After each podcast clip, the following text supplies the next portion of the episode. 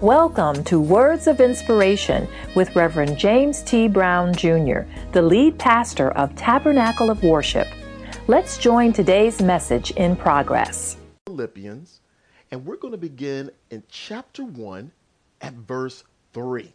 Philippians chapter 1 and verse 3. And today, here our scripture, it reads, it says, I thank my God upon every remembrance of you, always in every prayer of mine for you all, making request with joy, for your fellowship in the gospel from the first day until now. Until now. I want to speak from the subject regardless. Regardless. Regardless. Here as we look at our passage. I want us to go back to the first verse, verse number three. Verse number three. And Paul said this again. He says, I thank my God upon every remembrance of you. Upon every remembrance of you. As Paul thought about those at the Philippian church, he thanked God for them. He thanked God for them. Now, watch this. Paul never said this about any other church he planted or served in. He never said it about any other church he planted or served in, but he did say it about this church here at Philippi. At Philippi, he said again, I thank my God upon every remembrance of you. In fact, another translation of this verse says it this way All my remembrance of you causes me to thank God. Oh, let me read it again. All my remembrance of you causes me to thank God. My Lord, isn't that awesome? When you simply think about the church, it causes you to give God thanks. Say, God, I thank you for those people. I thank you for everything they've done. I thank you for who they are and who they're growing into. I thank you, God, every time he thought about them. Notice it didn't say every time I think about the pastor, every time I think about the first lady. Oh, I, when I think about that praise team or that choir. Oh, when I think about the, the ushers and the deacons. Oh, when I think about the greeters or the hostesses. Oh, when I think about the kitchen committee. No, didn't say any of that. When he thought about the church, he said, Every time I think about you, all my remembrance of you causes me to thank God. Causes me to thank God. It is a blessing when our thoughts of the church cause us to thank God. It's a blessing when you can simply think about, when you remember what they did, when you remember the comfort and the joy that you experienced. We remember the love that you had. When you remember the care that you experienced, it causes you to thank God. Oh my goodness. This is something that is wonderful. It's a blessing. It's a blessing when our thoughts of the church can cause us to thank God. Now, even though Paul wasn't in sight of the church at Philippi, they were never out of his mind as simply remembering them caused him to give God thanks. Simply remembering them caused him to give God thanks. Here, when we remember the church, we should find ourselves with a feeling of gratitude. When we, when we remember the church, it should cause ourselves to have this feeling of gratitude of gratitude, being grateful for the church just by remembering our brothers and sisters, just by remembering the people we labor with, the people we serve with, the people that we serve. It should cause us to have this feeling of gratitude. Listen, as the church of Jesus Christ, we must love each other in such a way that we feel thankful for each other. Let me say that again. As the church of Jesus Christ, we must love each other in such a way that we feel thankful for each other. I need somebody to type in chat, I'm thankful. I'm thankful. It's a blessing to have a wonderful church and a wonderful group of people, a wonderful group of believers of the Lord Jesus that you can call family and be thankful for them be thankful for each other. For each other. That's a wonderful thing. Type, I'm thankful. I'm thankful. Now I want you to look with me at the next verse, at verse 4. Here at verse 4, it says, Always in every prayer of mine for you all, making request with joy. Making request with joy. Paul always remembered them in prayer. He always remembered them in prayer. Now, the irony is that when Paul was with them, when he was at Philippi, he was actually mistreated. He was mistreated. He was abused and even accosted, put in shackles.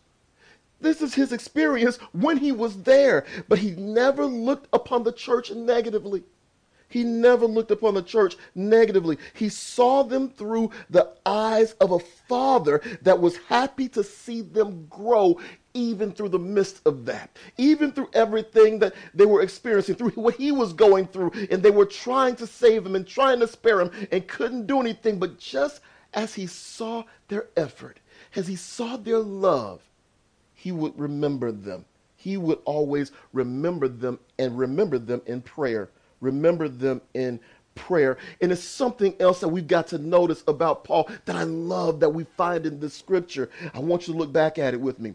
Here it says, Always in every prayer of mine for you all. For you all. I've told some of you before, I always knew that Paul was a bit of a southerner.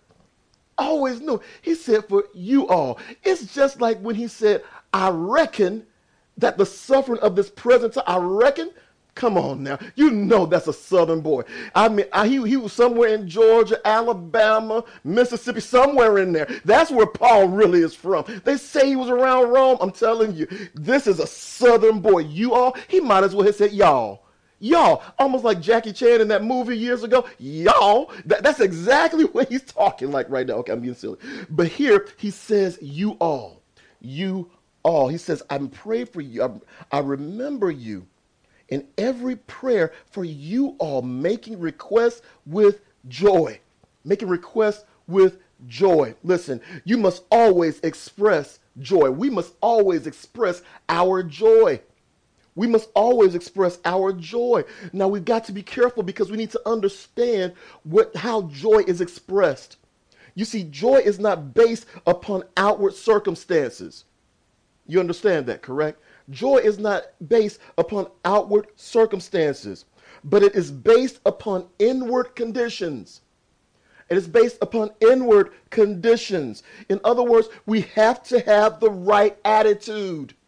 We have to have the right attitude. It's your inward condition, how you perceive things, how you understand them. You have to have the right attitude. Regardless of how it looks, your attitude has to be right. It can't be shaken by the things around you. But notice, he, regardless of what was going on, he said, I'm praying with you all. And guess what? I'm making this request with joy. I'm making this request with joy. I'm so glad to be able to pray for you. I'm so glad that the Holy Spirit dropped you in my heart so that I can pray for you so that I can pray for you. And he does it with joy. He does it with joy. We must also remember to express our joy and pray for others with joy. Watch this. Not thinking about the negative experience, but about the blessing that God has given through your connection not thinking about the negativity that's happened, not thinking about the negativity that's going on, but also but remembering, remembering that there is a connection that God has blessed you to have. That's why when we walk into the church and we walk by people and, or walk up for and we see we say, "Hey, how you doing?" and they walk right by you. you know, can you believe that? That joker didn't even say anything to me. That girl didn't even say, look at her. Uh, she, they, they feeling themselves. They smelling themselves. I can't believe this. I can't understand this. Calm down. Calm down. We, we don't know what they're going through. We, we go and we help somebody. That heals, somebody gives you something, they walk off. They didn't smile. You're like, there's something wrong with them. They're not, they're not Christian. They're not Christian. No, no, that doesn't mean that. It means that they're just going through something. This is a time where you need to pray, where you need to pray and understand that there's a blessing that you have with that brother, with that sister, because of the connection. You see, if we allow the connection to be broken, then the power that God wants to use cannot be used. But when you can come into connection, then the power can flow. But when you allow an offense to break the connection, there is no power. There's potential, but there's not kinetic. The kinetic power only comes when there's an actual connection. But when you allow offense to break the connection, now there's only potential. And the potential can only be realized when you get the offense out of the way and allow there to be a connection. Paul said, Listen, I, I don't even think about all those other things. I, when I think about you, oh, I think about you with joy. I think about you with joy. This is how he saw things. This is how he saw them. So every time Paul prayed for them, he did so with great joy and always having thanksgiving in his heart for them. Always having thanksgiving in his heart for them. I need you to type right now pray with joy and thanksgiving. Pray with joy and thanksgiving. You said, Pastor, that's a lot now. That's a lot. No, I need you to help me preach this today. I need you to help me preach this. We're going to pray with both joy and thanksgiving. We have to understand. He said, Look, I, I remember you with joy but also there's a thanksgiving because of it. There's an appreciation because of it. There's a gratitude because of the things that I remember. I remember seeing you grow. I remember seeing you love. I remember seeing you not stay in the place where you were, but choose to move beyond. I remember seeing that because he looked at it from where he was, from how he could see them, their growth and their development, everything that they were doing. Pray with joy and thanksgiving pray with joy and thanksgiving. Now I want you to look with me at the next verse. The next verse is verse 5. For your fellowship in the gospel from the first day until now.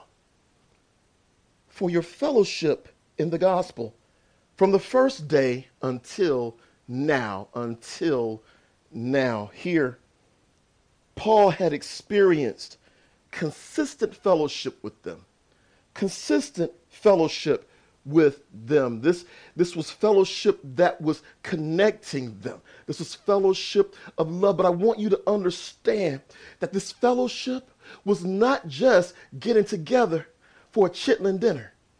It wasn't just getting together or for a chicken dinner for a chicken dinner. It wasn't just getting together and going out to the movies and hanging out. That's not what he was speaking of. You see, when he talked about fellowship, it actually comes from the Greek term for fellowship, which is koinonia.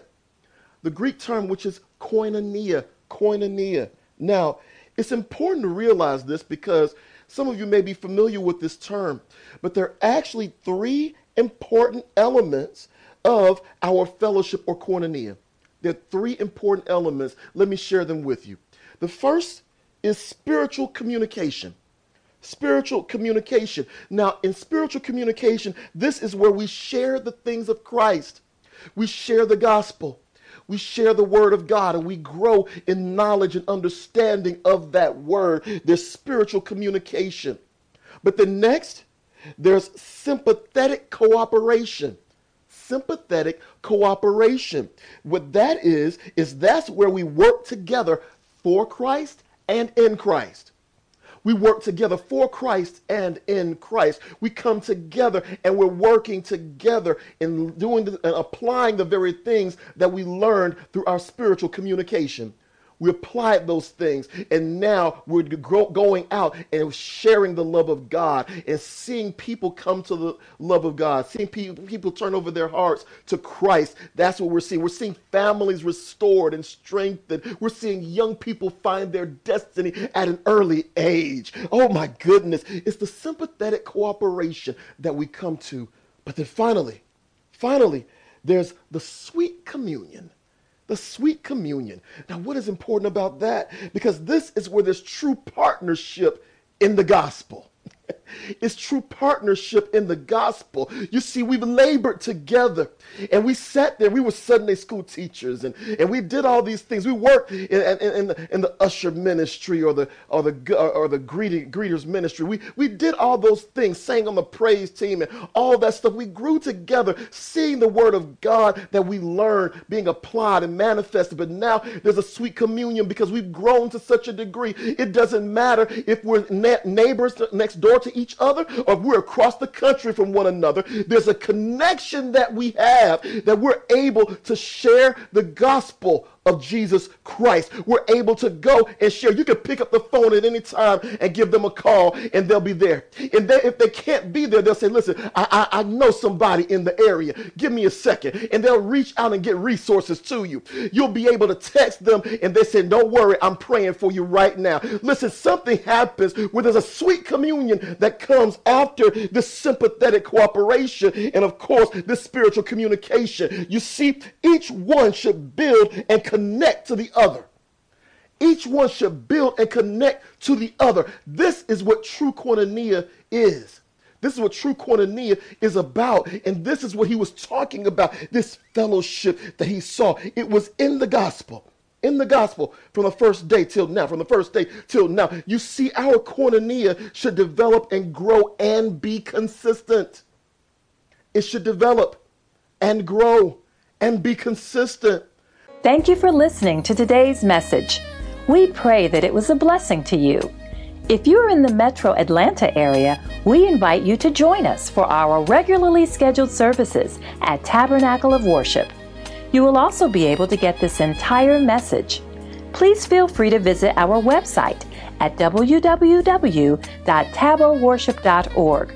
That's www.taboworship.org for more information.